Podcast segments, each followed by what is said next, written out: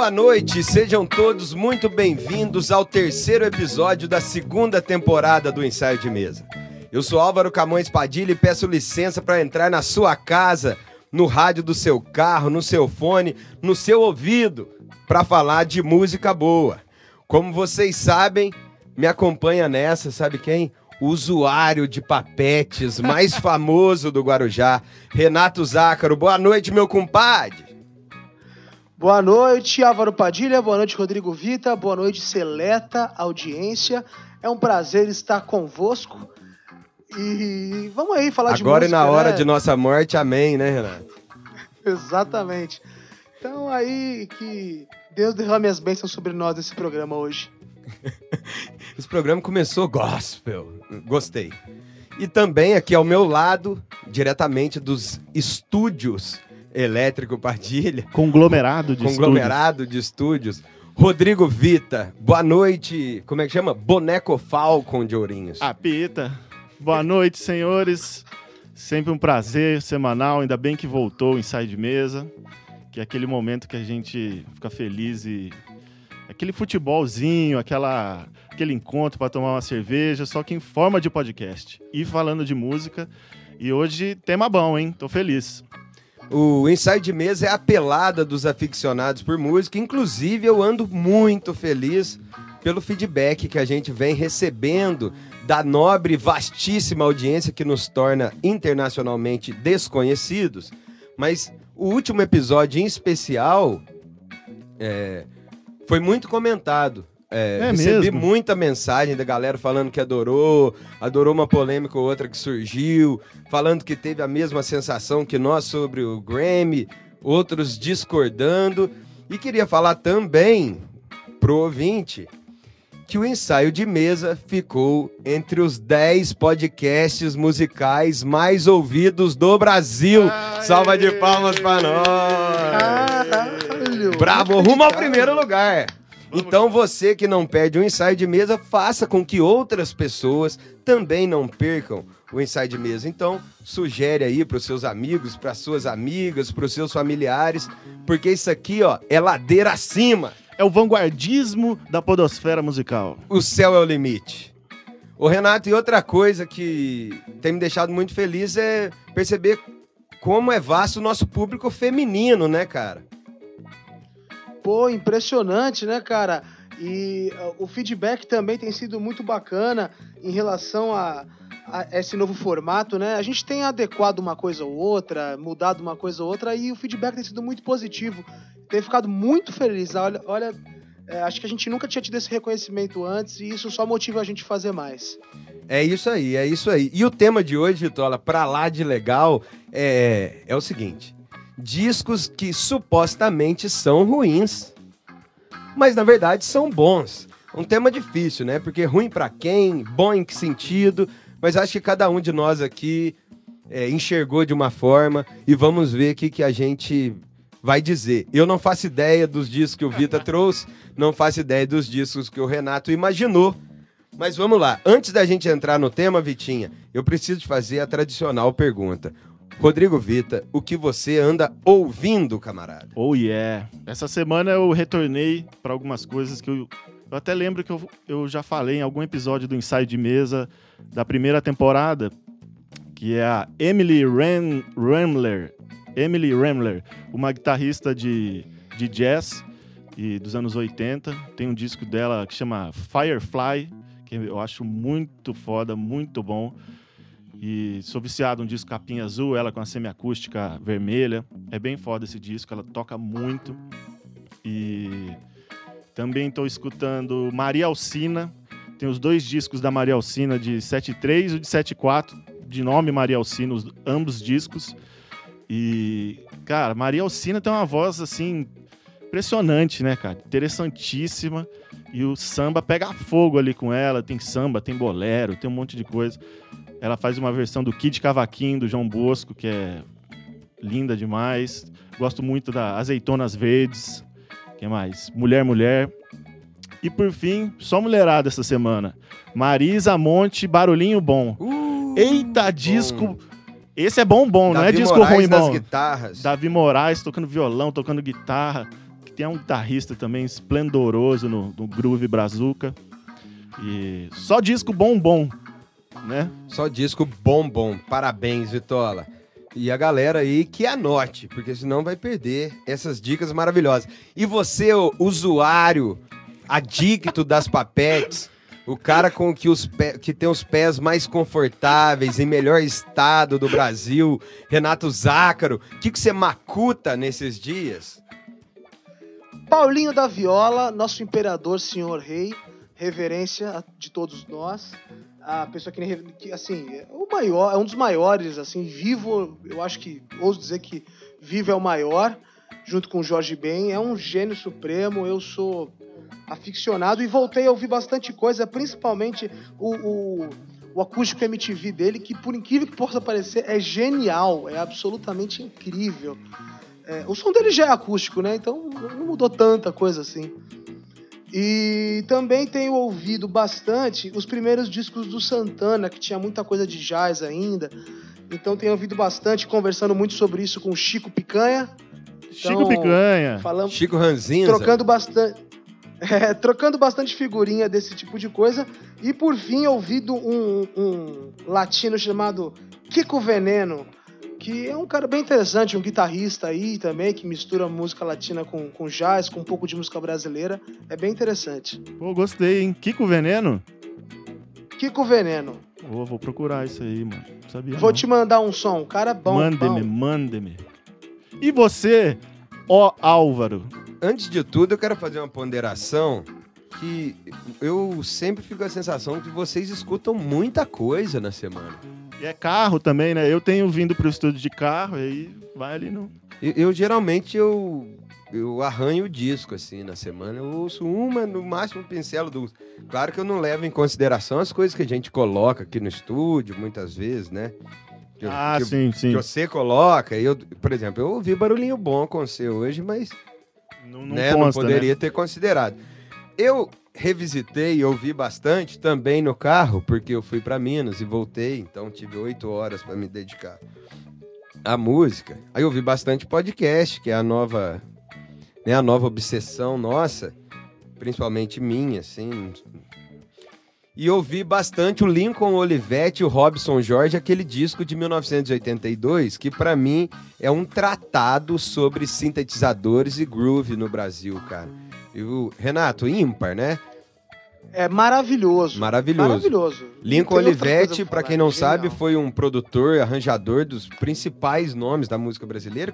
Todo mundo que pincelou no groove trabalhou com Robson Jorge. Não dá nem para nomear aqui, porque é praticamente toda a MPB.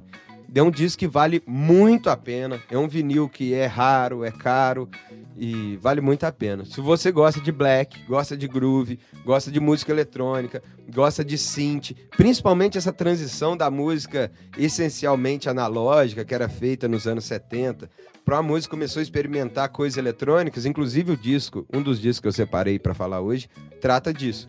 Se você gosta desse tipo de coisa, de ver a transição, ver os pioneiros, ver os corajosos e aventureiros do groove com sintetizadores, o Lincoln Olivetti, o Robson Jorge, são da primeiríssima prateleira em escala mundial. Beleza? Falou e disse. Falou e disse. Eu queria aproveitar aqui, eu tô fazendo um, aproveitando a gravação do programa aqui, streamando ao vivo no, no Instagram pessoal e Aí apareceu aqui o Tonho, falou para mandar um abraço pra galera do skate. Antônio Ô, Casarini. Eu e o Tonho, a gente, para quem não sabe, o Tonho, a gente foi reconhecido recentemente como dois dos maiores skatistas de São Paulo, né?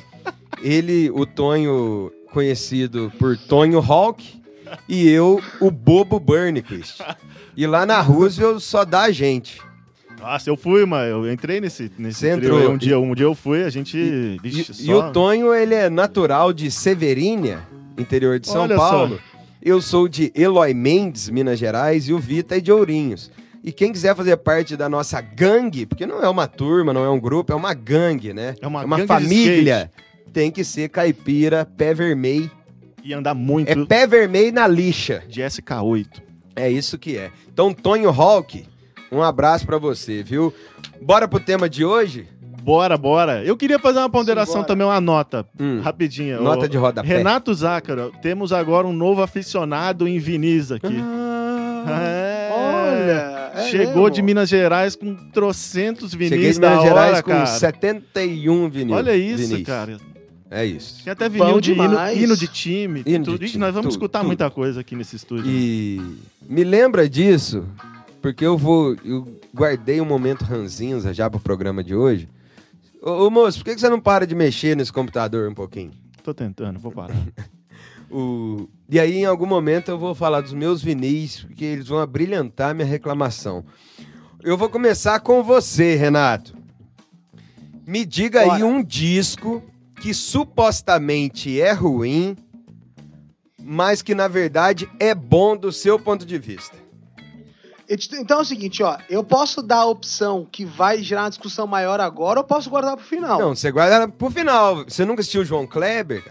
Você é um especialista em televisão brasileira. Fazer uma pergunta dessa muito me envergonha. Então é. Então vamos lá. Concordo, concordo contigo. Vamos assim. Eu, o primeiro é o Tardezinha do Tiaguinho. Tá. Foi por outro caminho que eu imaginei. Ei, outro caminho que eu imaginava totalmente. Por que, que o disco Tardezinha do Tiaguinho é bom? Cara, primeiro porque a banda é absolutamente impecável. É troglodita, cara, troglodita.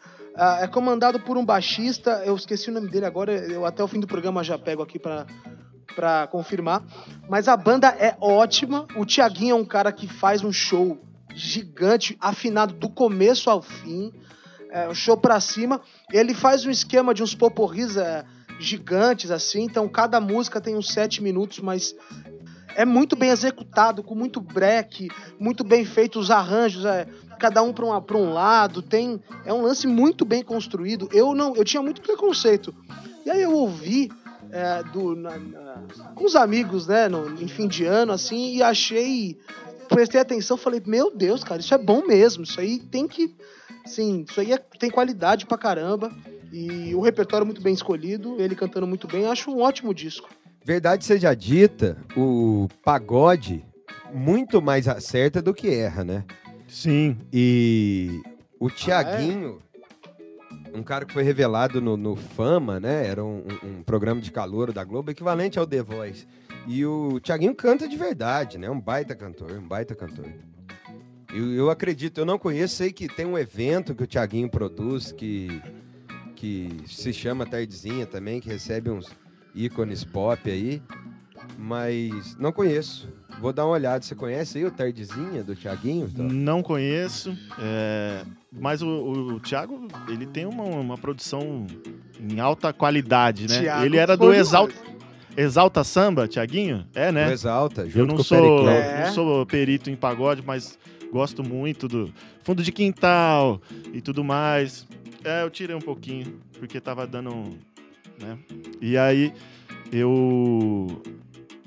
Eu gostava muito dele já no Exalta e os discos dele ao vivo, live que rolou na, na pandemia e tudo mais.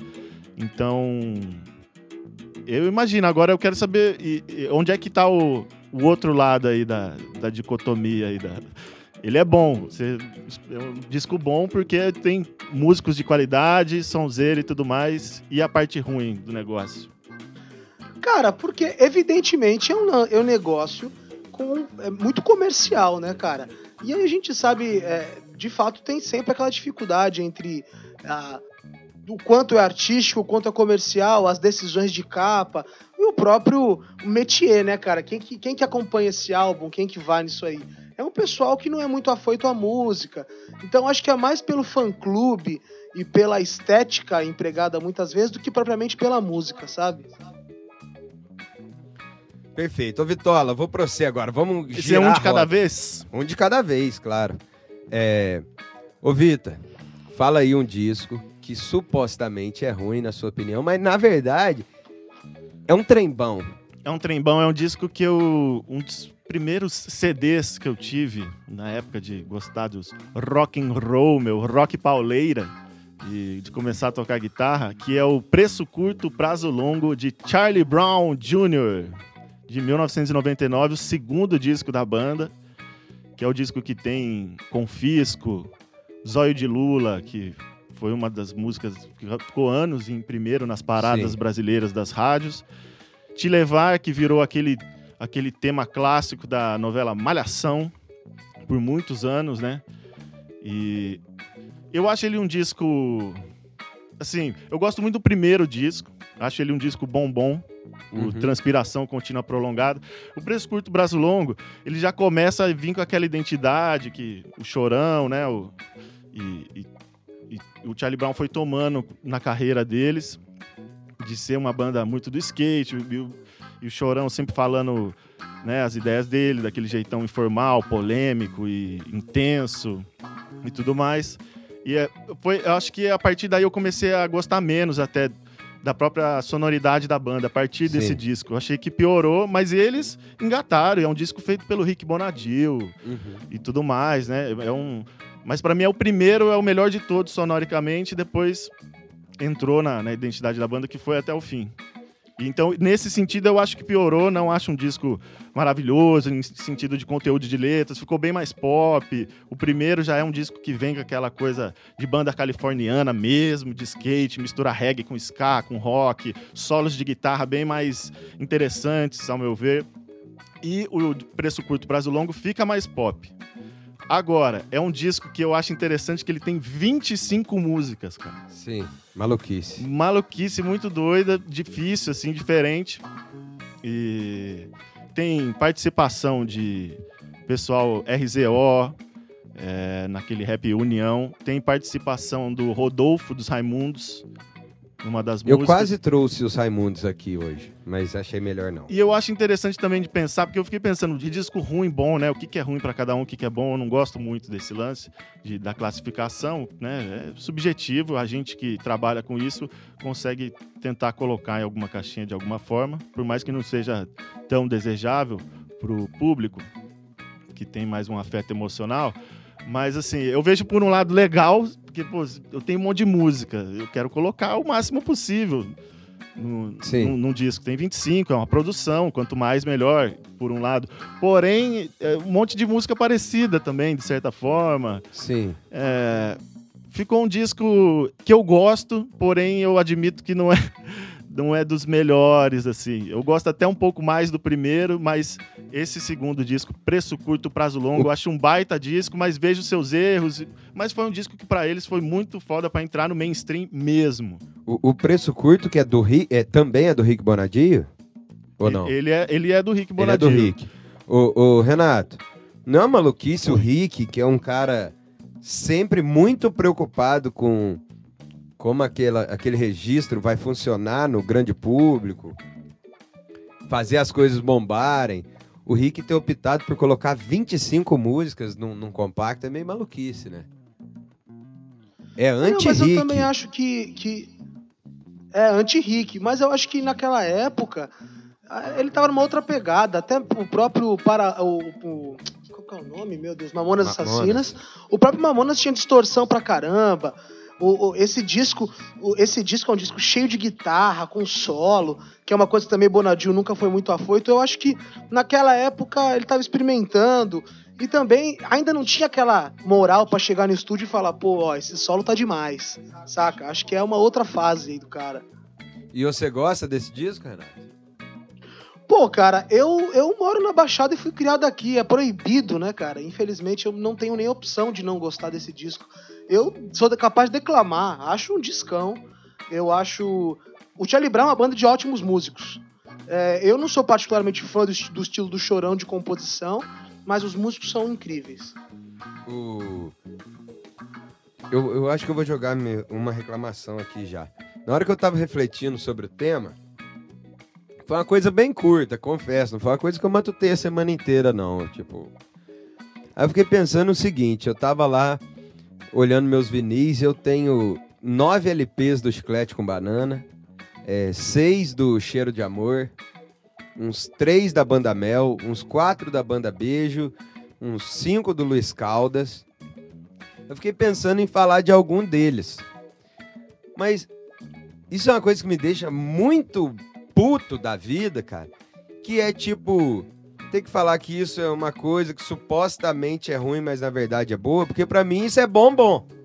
A não ser que a gente coloque o sarrafo lá em cima. Eu acho um complexo de vira-lata fudido. Alguém vir me falar que. E eu não tô falando que é ruim. Só tô falando que é um complexo de vira-lata fudido. Alguém vir me falar que Ramones é bom.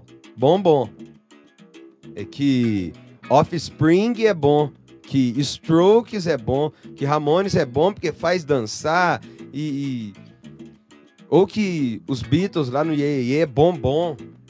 E o axé tem que ser. Porque eu já ouvi da boca de um cara que Ramones é legal porque faz dançar, porque é divertido, porque é pioneiro, porque é revolucionário.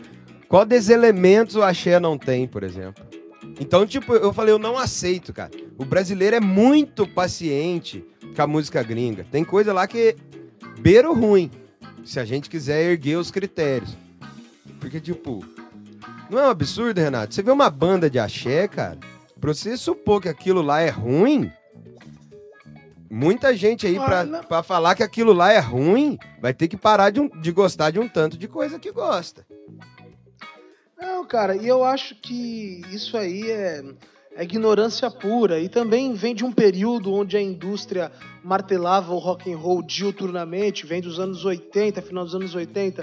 Então há uma postura reativa com as bandas brasileiras. Inclusive, se você olhar nos Rock in Rios e tal, ser brasileiro, ter características do Brasil era uma coisa negativa. E nada mais brasileiro que o Axé Music, né?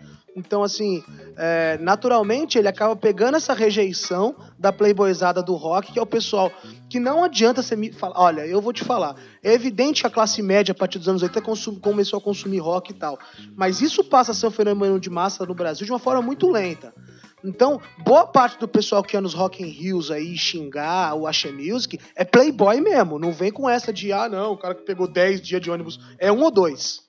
Saca? Ô, Então, Vitória, assim- porque é o seguinte, ou você coloca o sarrafo lá em cima, se, se senta um cidadão aqui e fala, não, eu sou um cara que todo dia eu compro um charuto cubano, é, um whisky escocês, sento na minha vitrola e escuto Hermeto Pascoal e o grupo, Miles Davis, Tom Jobim e John Coltrane, Dizzy Gillespie e eu odeio axé. Aí eu falo, pô, camarada, eu compreendo totalmente teu estilo de vida, inclusive invejo teu estilo de vida.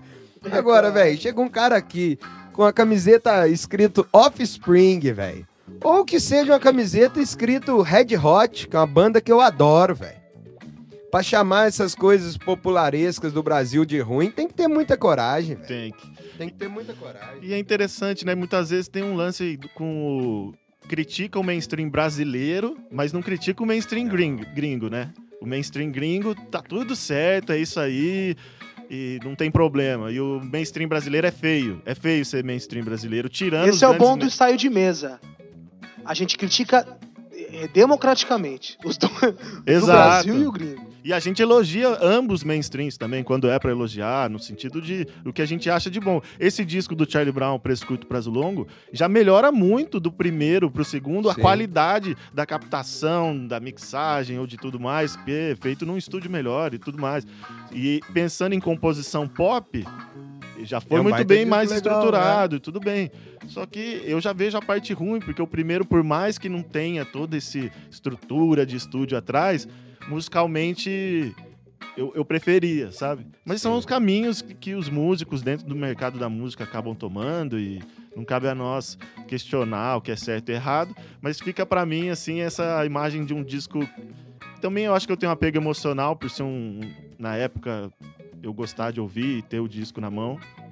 E mas hoje eu, eu, eu consegui, na minha cabeça, tentando entender o que é ruim e bom, Sim. que é muito difícil, esse paradoxo do- da, dessa classificação, sei lá. Isso.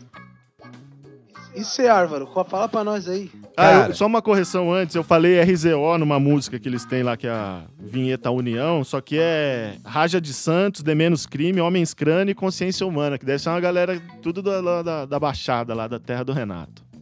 É a turma da Papete. É, Tic-pac, tic-break. o disco que eu vou trazer aqui é de uma banda que inspira muito ódio. Tem muita gente que gosta, uma banda gigantesca. Parece até que é uma das bandas que ganhou mais dinheiro com música em todos os tempos. Chegou a ser a que mais ganhou. É, O vocalista é um baita de um cafona, de um brega, de um chato. É um indivíduo ch- chato, né? Cafona, ongueiro do caralho. Só que canta bem, mas esse disco eu acho especial. Eu tô falando de Joshua Tree, o disco de 1987 do YouTube. Olha, O... E aí eu acho que meu compadre vai estar comigo. O Vitor talvez até cumpra o papel, que não sei, do, do cara que não gosta. Mas vou comer, vou, vou falar só do The Edge pra defender esse disco. Claro, é um disco que tem aqui, ó. Tô aqui com. Tem With or Without You. Tem I Still Haven't Found What I'm Looking For, que é outro clássico do YouTube. Tem Where the Streets Have No Name. Quer ver o que mais? Enfim, tem lá os clássicos. Deu pau na minha internet aqui. Mas o negócio é o seguinte: o senhor The Ed, que não é um baita guitarrista em, em- em termos de. Ah, as harmonas dele, não é o cara que harmoniza melhor no universo, nada disso.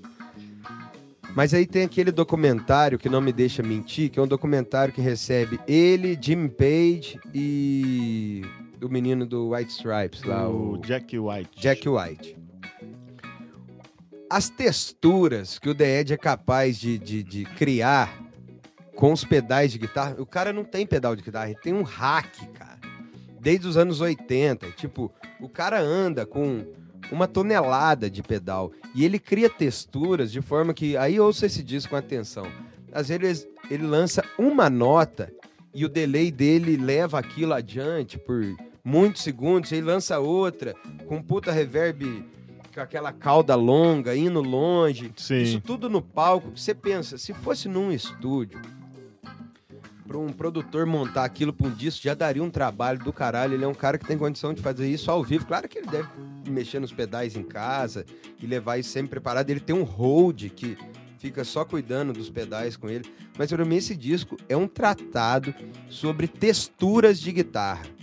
Muito por causa do Sr. The Edge. Eu adoro esse disco. Vira e mexe eu revisito. É um baita disco e ele sai, E né? ca- Do, do- às vezes o cara não é só guitarrista, ele tem uma certa. aquela coisa meio artista de mais pintar do que. do que. que dá- a gente fica muito preocupado com o lado musical, de se ele é virtuoso ou não, né? E tocar escalas, ou muitas sacadas musical, que a gente gosta de buscar a sacada e tudo mais. Às vezes a sacada tá nisso, tá no cara usar um- uma baita combinação de pedal que ninguém nunca usou. E- mas esse disco também, além da, da questão da Ed, tem essas baladas que fizeram muito sucesso, né? Sim. Não, e tem É mais um- uma coisa que é o seguinte, cara. Uhum. É, a gente pode ter a implicância que for com o Bono. Mas o Bono cantou pra cacete nesse álbum. Esse álbum, o Bono tá cantando fino do fino. Uns take maravilhoso de você chorar, cara. Sim, o Bono é um bom cantor. É um bom cantor. Sim. É... Não à toa ele se chama Bonovox, né, cara? Mas que nome cafona também, né, cara? Não, eu confesso é- é- não, que... não é, não, não é à toa que o Rick Bonadil se chama Rick Bom Deus, né? Sim. O- Mas eu confesso que eu tenho uma baita de uma preguiça desses palcos de coração que o, que o YouTube tem. Eu tenho uma baita de uma preguiça dos óculos do Bonovox. Tenho uma baita de uma preguiça do Bonovox falando que não pode cortar os coqueiros da Praia da Cocanha em Ubatuba. Isso é chato pra caralho. Chato pra caralho, velho. Chato pra É, caralho, Puta, né? Tipo... ah, É brega, né, cara? É cafona. Faz Mas, brega. né? Inclusive, o como é legal aquele vídeo, não sei se você já viu, Vitola, o Renato com certeza já viu, que o Jimmy Fallon, ele, ele leva o, o YouTube fantasiado pro metrô. Os caras, tipo, pô, põe barba, chapéu, bigode e tal, e começa a levar um som dentro do, do, do, do metrô. E, pô, cara, é uma coisa meio impressionante, assim, os caras tocam bem a voz do Bono é de uma potência, filha da puta, cara. E ele começa a cantar e aquilo ecoa nas estações de na estação de metrô, assim, e a galera começa a parar pra ver. Ó, banda boa! E forma uma roda, assim, né? E aí a galera vai vendo e. Pô, velho, mas esse- esses caras toca igual o YouTube pra caralho. Aí quando vê o Jimmy Fallon já mete um It's Not Working. E os caras tiram a fantasia, pá, show do YouTube no metrozão, na Nossa. Sé, duas horas da tarde, assim. Goste Imagina. ou não, tenho certeza que todo mundo pararia pra E o ver. Tio é uma das bandas que tem é, essas estruturas de show, né? Que tem uns vidros, ele an- anda numa ponte de vidro com altas luzes É. e LEDs e painéis digitais incríveis das melhores empresas de, de eventos que tem, Essa tradição né? que nos legou o Roger Waters, né, cara? Eles são no, desse patamar, mas é isso. É, ficou então, como é que é o nome do disco? É Joshua Tree, Joshua Tree Tree, de árvore. Preço Curto, Prazo Longo, do Charlie Brown e do Renato, do Tiaguinho. Tardezinha. Tardezinha. Nossa, eu vou escutar esses discos essa semana, só pra repensar. Sim. Vamos, ó, vamos fazer o intervalinho? Intervalinho Vamos da ouvir o quê, famosa, Vitola? famosa música do intervalo, que a gente Ei. faz a curadoria de música autoral, sempre é, jogando, tentando jogar um holofote da nossa querida audiência para a música independente brasileira. Segura. Marcio, joga um reverb aqui na minha voz. Chegou a hora da música do intervalo. E hoje a gente ouve o quê, Vitola? Nova Era de Jorge do Mundo. Aí falou. Então, Marcio, senta a ripa no play. Vai ajeitando aí pra nós. Ah, o mousezinho maldito. Ah, Renato, nosso mouse maldito, que é um mouse de 500 pau, viu, cara? Ele dá connection lost aqui de 5, 5 minutos, então a gente não vai conseguir ouvir na, na gravação aqui, mas o Marcio coloca pro nobre ouvinte. Eu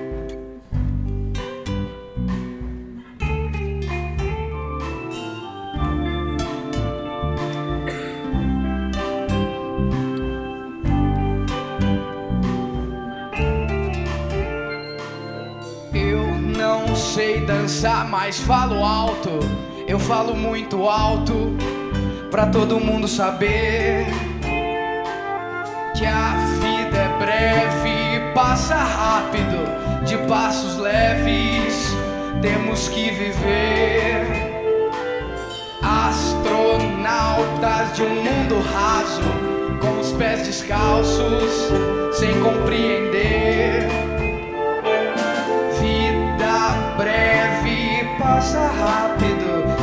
Passos leves, temos que viver.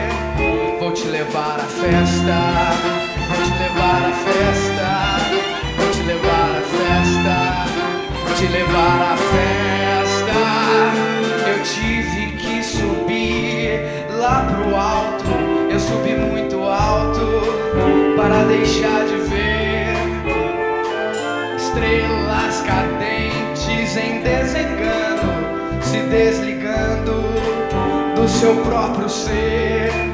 Vou te levar à festa, vou te levar à festa, vou te levar à festa, te levar à festa. Dançaremos até o amanhecer. É quando vou saber, olhando para o céu, se seu planeta está voando só você e eu, é só você e eu. É, nossa, É, e no- música muito interessante essa música Nova Era. Já vamos aqui voltando do intervalo, que é o seguinte. O Jorge gravou essa música em 2016, num momento, salvo engano, lá em Ourinhos, na, com a Orquestra Experimental Municipal, cara. Muito interessante, conseguiu fazer um, um baita arranjo. Uma música que. um single, não tem nenhum disco. Eu, como guitarrista e do Jorge, e sempre a fim de fazer as coisas, eu já tô na minha cabeça aqui matutando pra falar pra ele, se ele estiver escutando, Jorge, fazer versão ao vivo disso aí, né? Opa. Sem orquestra aí, não volta esse danado aqui. Renato, você nos ouve? Perfeitamente. Ótimo. O... Ô, Vita, e esse, essa canção Nova Era do Jorge do Mundo tem arranjos de Paulo Flores É, e acompanha o Jorge nessa aí uma, uma caralhada de uns 40, 40 50 pessoas, músicos, né? é. Interessantíssimo. Foi, teve apresentação no Teatro Municipal Miguel Cury, lá de Ourinhos, Ourinhos, interior de São Paulo. E depois na, tem a, sempre uma, uma feira anual lá em Ourinhos, onde vão show, show de gente grande, Tiaguinhos, que já tocou lá, Luan Santana, sabe? E aí abriram um show, no começo das noites de show, abriram um, um pessoal. Que foi um projeto da, da Secretaria da Cultura, de que vários artistas, pratas da casa, Pratas fariam músicas com a orquestra experimental, é, regida pelo Paulo Flores. E o Jorge foi uma dessas pratas da casa.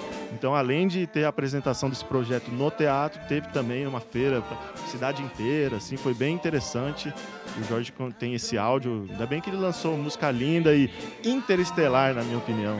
É isto. Então você, ouvinte do ensaio de mesa, que está à procura de coisa nova da primeira categoria, entre aí nos melhores tocadores de streaming, naquele da sua preferência, procure por Nova Era, do Jorge do Mundo. É sonzeira e eu a garanto. Beijo, Jorginho.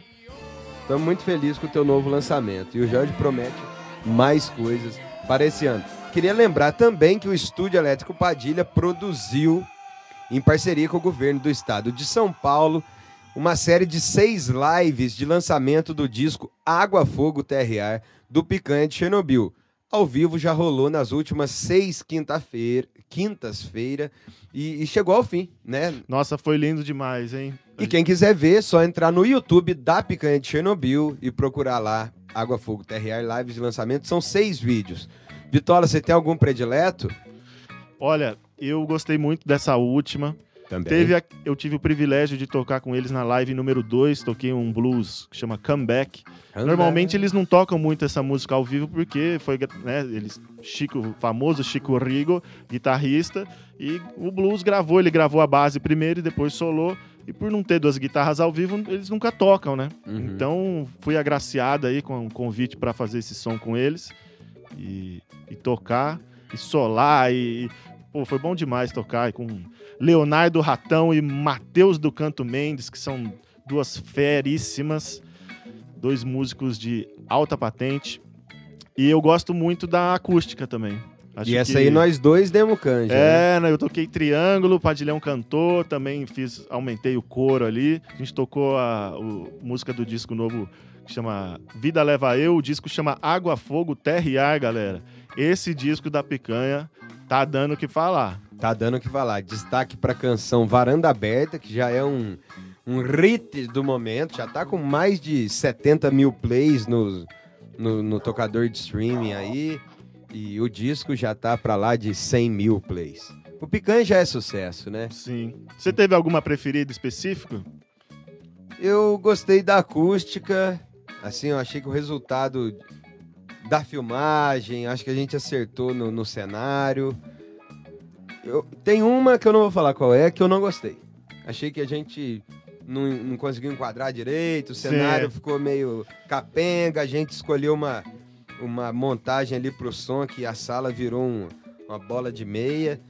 Mas eu sou muito feliz com o resultado das outras cinco. Ótimo. E é isso, E gosto muito do acústico, gosto de todas que foram aqui dentro. Nossa, no estúdio. E o som em todas, assim, os caras na execução, Ah, Picanha são três músicos que não deixam a desejar nada nunca ao vivo, como tocam. E, pessoal, mais um recadinho antes da gente voltar. É, Caso queira nos seguir nas redes sociais, no Instagram eu sou Álvaro C. Padilha, no Twitter eu sou Álvaro Padilha. O Vita é Rodrigo GM Vita no Instagram e no Twitter. Rodrigo Vita. E o Renato no Twitter é Renato Abezácaro e no Instagram, Renato Zácaro, com dois Cs. perfeitamente. Então- Além do arroba Estúdio Elétrico Aí Padilha. é claro. O Estúdio Elétrico Padilha é essencial para não perder nenhuma das nossas peripécias. Ô, Renato, eu volto com Diga-me. você aí na roda que roda e nunca para.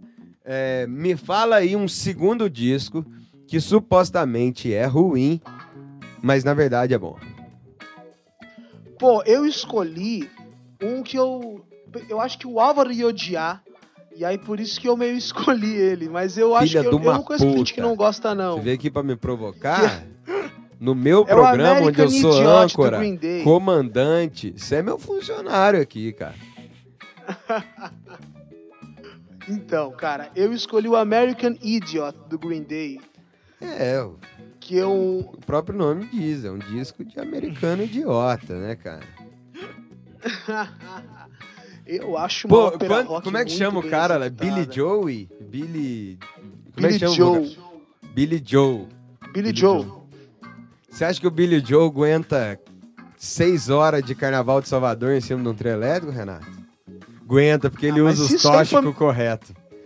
Cheira uma cacetada, né, bicho? Aguenta, aguenta. Mas você sabe que eu vejo esse Então, disco cara, como disco é parecido com esse do Charlie Brown que eu falei também. Não sei se vai por esse lado. Agora que você me falando, eu não lembrava, mas me veio na cabeça uma serem discos parecidos na minha. Cara, eu acho que esse disco do Green Day é um disco político no limite certo. Ele dá uma zombada legal no americano médio. Uhum. É, um instrumental eu acho bem mais sério do que todos os outros discos do Green Day. Eu acho o Sim. instrumental coeso, assim. E é uma ópera rock com começo, meio e fim e que se sustenta. Uhum. Porque muitas vezes é meio forçação de barra. Tipo assim, pô, o disco tem uma história. Mas tu vê, não tem E não história é nenhuma. Os caras pedante, né, inventou uma Renato? coisa ali. Não é pedante. Exato. É um disco legal, brincadeiras à parte, é um disco legal. Talvez seja o mais legal do Green Day, será que não? Eu tava Aquele do pensando- basquete Eu acho que é case, qual é? É, o, é Nuke ou Duke? Duke. Duke. Duke. Que Eu também é um disco legal, disco. o Duke.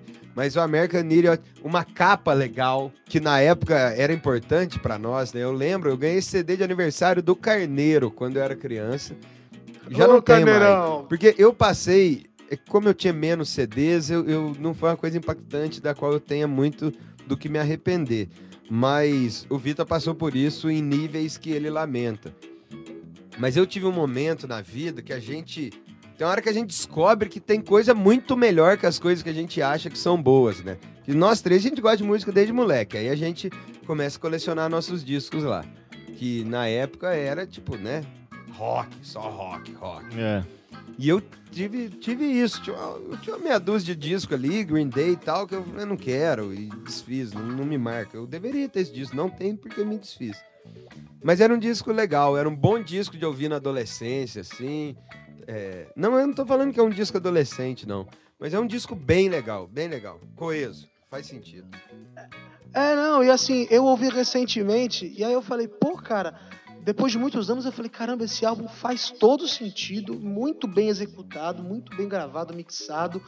Achei, as músicas são boas, eu fiquei surpreso, depois, reouvindo recentemente, umas duas semanas atrás. É, eu acho um puta álbum, cara. É claro que, pô, aquilo ali a gente sabe onde vai dar. Aquele álbum, aquela estéticazinha vai dar no Simple Plan, vai dar nessas porcaria. Só que, tipo, aquele álbum é bom. O que veio depois, copiado, zoado, piorado mil e um por cento, É que É se vê a história de trás pra frente, fica muito marcado por ser um bagulho ruim, né? Vitória, você ia falando de Duke American Idiot? Eu prefiro o Duke, eu gostava do. Até na época, assim, a, a banda é, se manteve numa estética ali deles mais de punk rock mesmo, né? Uhum. Nos primeiros discos. E eu, eu achava interessante, batera super técnico, umas viradas doideiras, a guitarra mais panqueira mesmo, Uhum. sem, sem muito segredo. E esse American Idiot, você vê que eles começam a mudar a identidade deles de, de, de cabelo, umas maquiagens, vai flertando com o emocore ali, tem uma Billy coisa Joe por aí. já começou a pintar a unha. É, e aí já vem umas guitarras mais comprimidas do que o normal, aquela coisa pesada. E legal. Não, eu, eu nem lembro se eu escutei esse disco inteiro. Eu sei que a música American Idiot foi também um hit de MTV pra rádio que Sim. ficou muito tempo, né, nas paradas. Era assim. um coraçãozinho uma of mão Broken segurando uma também. granada na capa, não era isso? É, essa outra é boa. Capa preta. Sim, exatamente. É. Uma granada, exatamente. Isso. Vitola, me conta aí seu segundo Ah. disco supostamente ruim, mas na verdade é bem. Esse vai ser polêmico, bom, engraçado. É um disco ruim, bom, engraçado e maravilhoso. Hum. Que é esse aqui, ó. Eu trouxe até a capa que, que tem as músicas pra eu lembrar, que eu vou mostrar pro Álvaro, que tá do meu lado aqui. Mostra pra quem tá aí no, no, no, no, no Insta. Quem tá aqui no Instagram, ó, esse disco aqui, ó. Olha só. Aí, Renato, cadê o Renato? Tá vendo? Será? Deixa eu ver. Adelino Nascimento. Adelino Nascimento, o cantor apaixonado do povão, volume 1. Esse disco não dá pra falar que é bom. né? Ele é divertido, legal. Então, nesse sentido que eu vejo o bom dele, porque assim, é um disco onde sonora o som não muda, né? Ah, musicalmente, eles vão mandando. Algumas músicas têm bastante influência de carimbó, porque o Adelino Nascimento é, fez muito sucesso no norte e no nordeste, então ele estava sempre ligado aos ritmos nortistas e nordestinos. E. E muito um lance também, aquela. A guitarrinha é sempre igual. E letras ou falando sobre casos de amor, que, que ao mesmo tempo que é muito interessante, aquela coisa meio de. de aquela história velha de corno, né? E ao mesmo tempo que ele fica puto de ser corno sempre, ele também quer ela de volta, ou quer um novo amor. É uma, uma dicotomia muito doida. E no meio disso ele dá umas pitadas de. Ah, tem uma música que é um carimbó que chama Adeus Guanabara, meu Rio de Janeiro, que é ele saindo do Rio de Janeiro para voltar para o Pará, para voltar para Belém. E, e reclamando do Rio já nos anos 80 e falando, não, o Pará é muito melhor, sacou? Sim.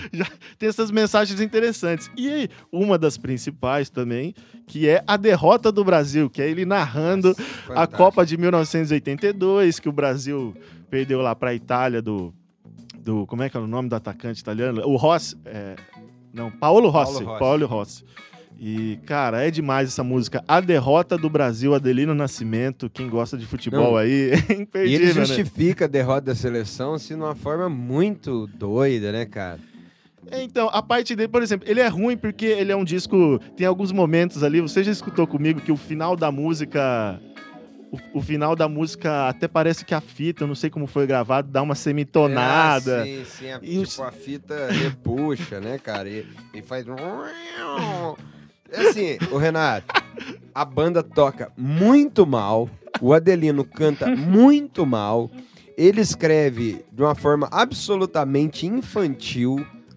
é, a, a gravação é péssima, a mix é horrível, os instrumentos são de baixa qualidade, e aí soma tanta coisa ruim, velho, que começa a ficar. É tipo o Ibis, sabe o time de futebol, o Ibis? Sei, Ele é tão sei, ruim que ele criou certo carisma. Então é bem isso, né, É, Vitola, porque que acontece. De música brega, assim, você pega um Valdir Soriano da vida, tem vários instrumentos, tem contraponto, tem um arranjo Sim. todo lindo e ele canta. Ele também fala de dor de corno, assim Sim. como o Adelino. Todo lindo, eu não diria. Todo lindo, Ah, mas- você foi um pouco Ah, demais. é legal. Presta atenção, é bem mais arranjado. É um som, tipo, que você considera, assim, legal, entendeu? Pelo menos Sim, alguns sim, discos sim, do. Valdir que Foi eu conheço. investido pelo assim. menos algumas cifras pra aquilo Eu acontecer. considero musicalmente, assim, ó, o Adelina é um disco musicalmente ruim e o Valdir que bom dentro do, desse espectro do, do- da música brega. Então Agora- você imagina como é o Adelino, hein, Renato? Agora o Adelino, ele, ele, é, ele é esse negócio brasileiro doideiro e profundo e, É, e, meu Deus do céu, que loucura. é o Isso Brasil se- dos rincões, né? Isso torna o disco muito bom, na minha opinião. É, é um registro legal que a gente vira e mexe, fica bêbado, ouve Cara, e dá risada. meu Deus, é, é interessantíssimo. E acho que é isso. Enquanto tiver corno, vai dele. ter público, né, cara? Né? Ah, sim. Ô, Renato, é, sabe qual que é o lance do, do... A semelhança do corno com o... O, o portador de Covid assintomático? Não. Os dois não sabem se tiveram aquilo ou não, se passaram por aquilo ou não. Você teve Covid? Não que eu saiba. Você já foi corno? Não que eu saiba. É a mesma pira, É, sacou? É a mesma coisa. É a mesma pira. mesma coisa. Então dá pra ser corno, não precisa ficar tendo ciúme da tua mulher, só você não ficar sabendo, camarada. Claro, essa, é- essa tática aí eu acho que já é superada no mundo. Você não sabe, eu, pô, quando você não sabe, tranquilo, não existiu, né, cara? Então, homens e mulheres ouvintes do Inside Mesa, seja corno, mas seja manso. E se tiver machucado, eu, dou, eu sugiro que escute o cantor apaixonado do povão. Porque às vezes é bom, você tá com aquela dor ali, você não sabe o que fazer, senta, entendeu? Respira, talvez abre algum suco alcoólico e pense na vida. Às vezes o Adelino vai te dar uma saída. Ô, ô, Renato, e, e o chifre é uma mola propulsora do- da- das cifras mais altas, dos montantes mais altos de dinheiro do show business brasileiro, né? Você vê aí, o sertanejo universitário, ele é movido a chifre. Um homem O sem chifre é um homem não. desprotegido, né, cara? É claro. Claro. Né? Um- imagina um animal na, na- nas savanas sem um chifre pra se defender. Qualquer predador destrói ele ali. É. Tenham chifres, eu já fiz a minha parte, tá? e levo o meu onde quer que eu vá. Eu, é minha vez de falar do disco? Qual que é o seu sua segundo vez, sua vez. disco? Meu disco. Disco ruim bom. Eu acho que o Renato vai achar um absurdo. Talvez o Renato nem saiba que tem gente que considera esse disco ruim, mas tem. E não é pouca. É um absurdo, tá? É um absurdo. Mas o disco que eu separei aqui é o disco McCartney 2 Eita, do Paul polêmica. McCartney. Tem gente que acha esse disco ruim. Esse disco não é ruim, cara. Esse disco não é ruim em nenhum sentido. Mas eu tratei de. Esse aqui eu até ensaiei umas anotações. Boa. de Por que, que esse disco pode ser considerado ruim? Primeira coisa, ele não lembra, no grosso, nem Beatles, nem Wings. Então, tipo, deu uma chocada na galera ali que ouvia McCartney. Não parece o Ren e tal. O que, que é o lance? Esse disco é um disco experimental, não é uma boa palavra. Ele é um disco corajoso. Um disco corajoso. O Paul foi- sentou no estúdio, assim como ele fez no McCartney, e ele voltou a fazer agora no McCartney 3. McCartney 2, ele sentou para fazer um disco sozinho, só que acontece que o mundo se encontrava num momento de experimentar sintetizadores, música eletrônica, e o Paul, eu acho isso a cara do Paul McCartney. O Paul McCartney é um cara curioso, né, cara? Então ele foi lá, sentou no seu laboratório ali no, no estúdio e começou a fazer o McCartney 2. Como eu disse, que ele toca todos os instrumentos do disco, sem exceção. E. Vamos lá. Coming Up é uma música que eu considero que eu não preciso justificar porque que ela é boa. Você lembra dela, Renato? De Coming Up? Lembro, lembro, lembro. Uma música, velho, Vitor, escuta essa música. É sonzeira. E o que, que é o problema? Aí eu vou falar aqui. Tem On the Wake. Eu coloquei aqui na minha anotação assim, ó. Blues rock macartiano. De primeira linha. Porque é um blues rock. Mas quando você fala em blues rock, vem aquele Stones na cabeça. Não é nada disso. É Paul McCartney total. É, tem Waterfalls, que é uma balada. O Paul é um, um, uma- um cara que produz baladas em escala industrial, assim, né, velho? É, Paul McCartney, é, Samuel Rosa.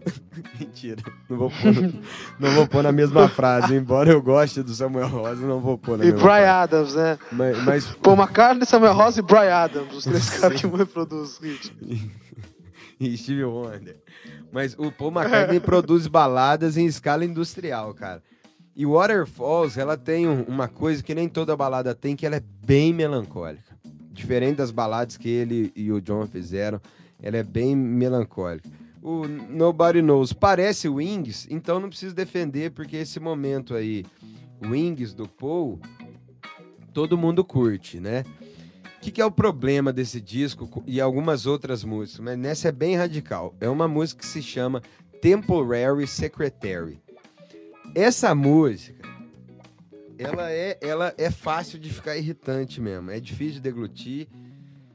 É um eletropop zera, eletropop que aqui ele abusou do synths, entra com um sequenciador que, assim, é, é, é fácil achar que foi de gosto duvidoso. E o refrão, o Paul repete zilhões de vezes a seguinte, a seguinte frase: Temporary Secretary, Temporary Secretary, Temporary Secretary, Para, pelo amor de Deus. Temporary Secretary. Eu odeio esse disco, só queria dizer isso. Não, não odeia, não. Você tá fazendo tipo. Não, eu, eu. Não, agora eu vou te falar a real. Uma coisa é você não gostar do disco, outra coisa é você achar ele ruim. Esse disco é ótimo. Você acabou de falar que odeia esse disco? Então, ele é bom ou Esse ruim? disco é ótimo. Não, ruim Ele- bom. não, ele é ótimo, mas eu Bom, odeio. bom, ruim. Tipo, ele é um disco, pô, o Paul McCartney, as músicas são boas, não é tiração, não é zoeira, não é coisa ruim. Vai tomar no Mas seu eu cu. particularmente não ouço. Ah, não, não, não. Mas é Não, que não, a não. questão da discussão Mas- hoje não, é exatamente essa. Não, não, ruim não, bom. não, não, mentindo no ar aqui pros ouvintes. Estão mentindo aqui.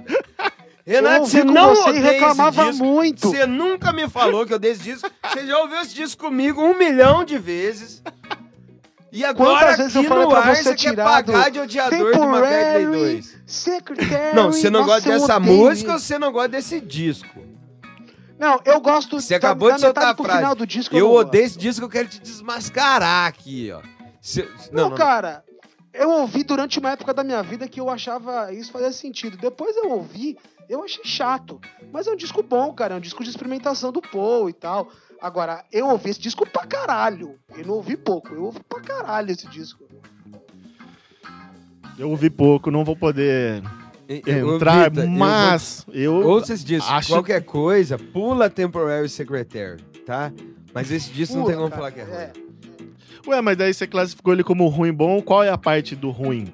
Pra mim, Temporary Secretary é uma música difícil de deglutir que eu, que sou iluminado, de inteligência ímpar, um ser humano distinto, muito bem educado, que frequentei Oxford, Harvard, de uma vez só, e eu compreendo. Eu que tenho essa ligação espiritual também com o Paul McCartney, que ele... Eu falo através dele, assim, muitas das coisas que eu penso.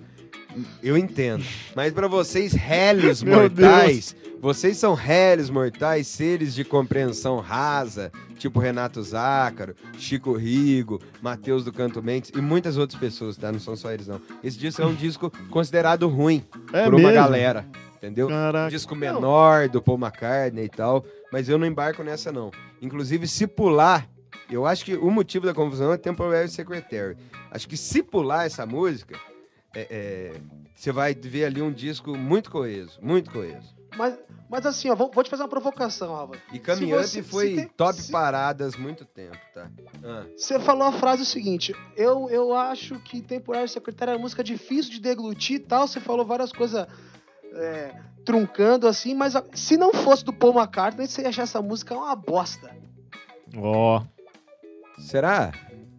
Ah, pensa bem, Alba. Mas se meu pai não é fosse claro meu pai, isso, eu não tava aqui. importa. Então, aí é que tá. Ah, Tem algumas coisas que é o seguinte: evidentemente que o artista tem credibilidade. E um cara que tem credibilidade e faz merda, você passa um pano, faz parte do jogo. Uhum.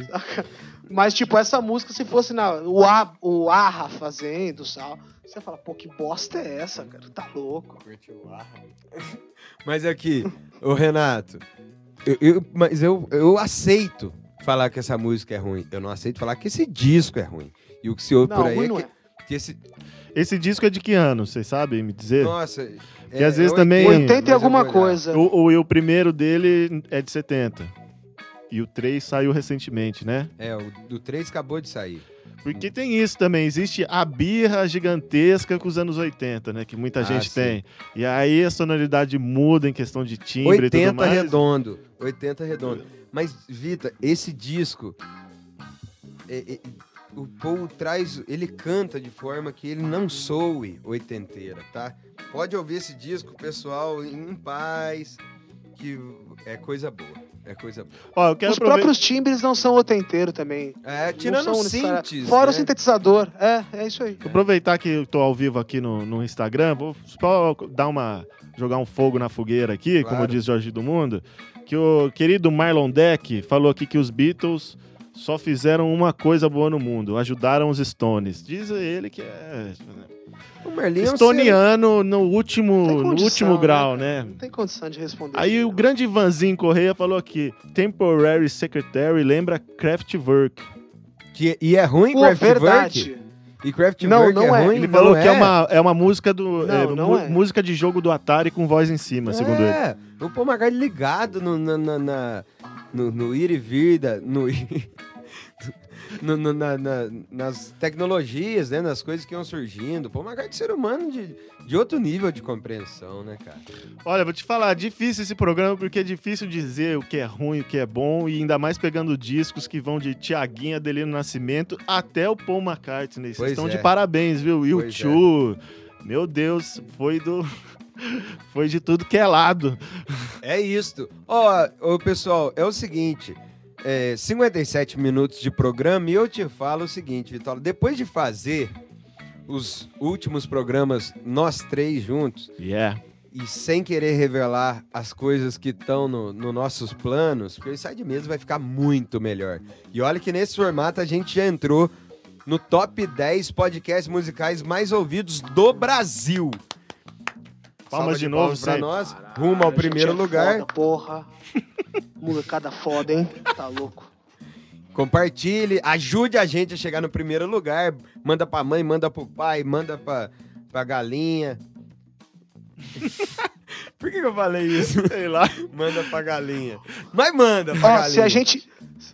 Se a gente chegar no top 5, o, a gente faz um book daqueles tipo bombeiro, sabe? Assim, ó. Tipo, mostrando cova com as pranchas, sabe assim? Mas aí eu acho que é derrubar a audiência.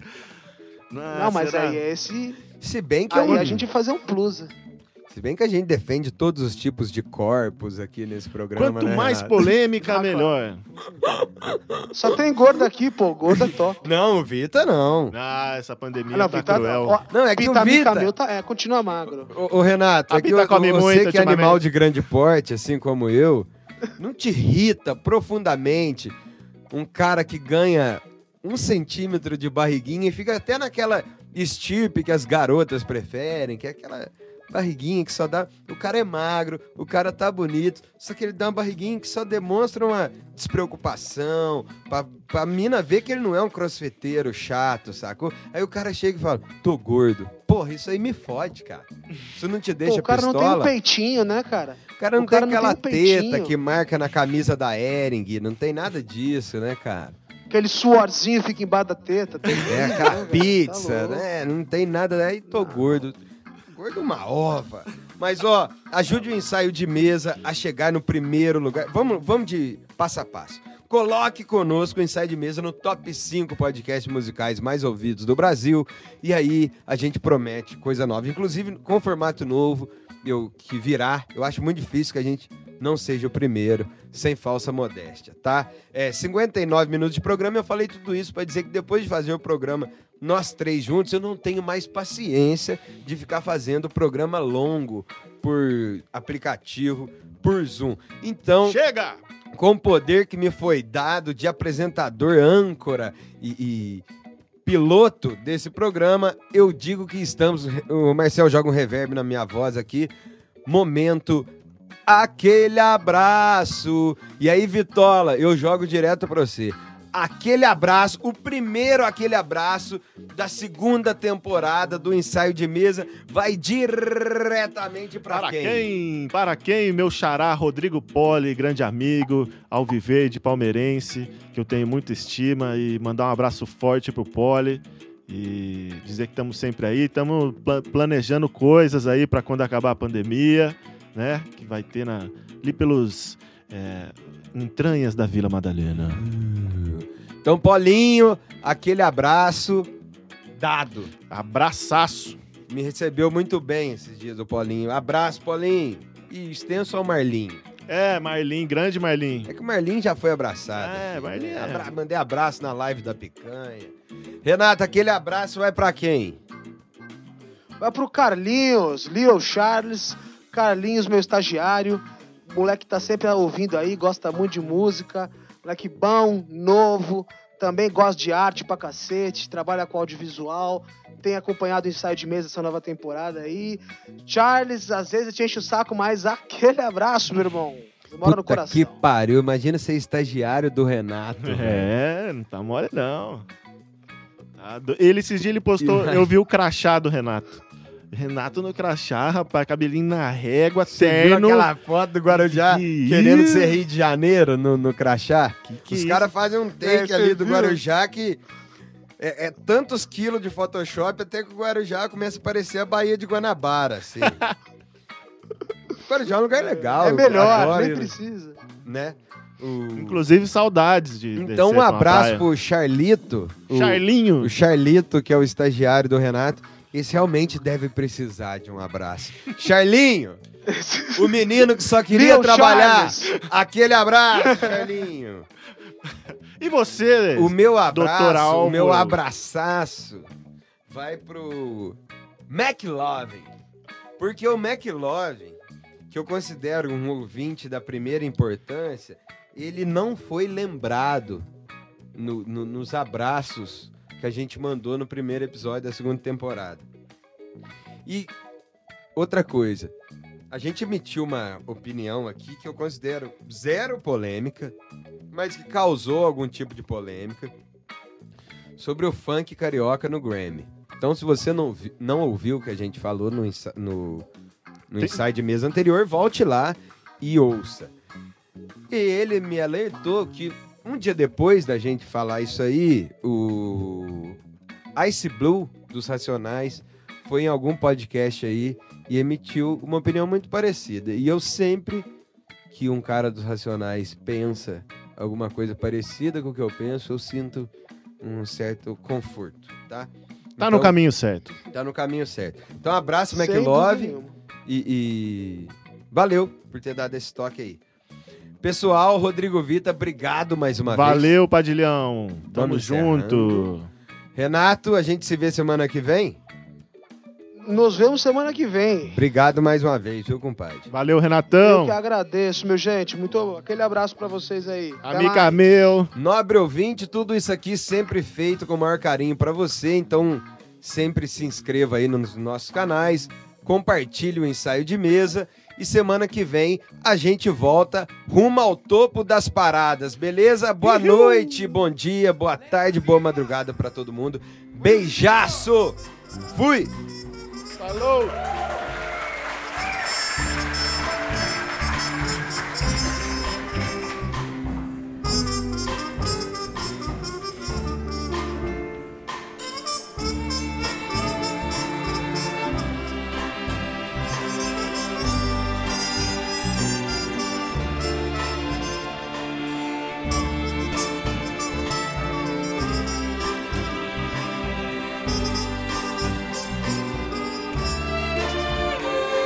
Dançaremos até o amanhecer.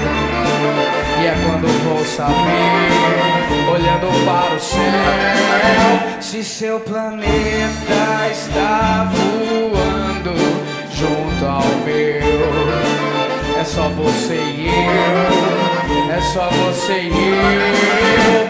Dançaremos até o amanhecer.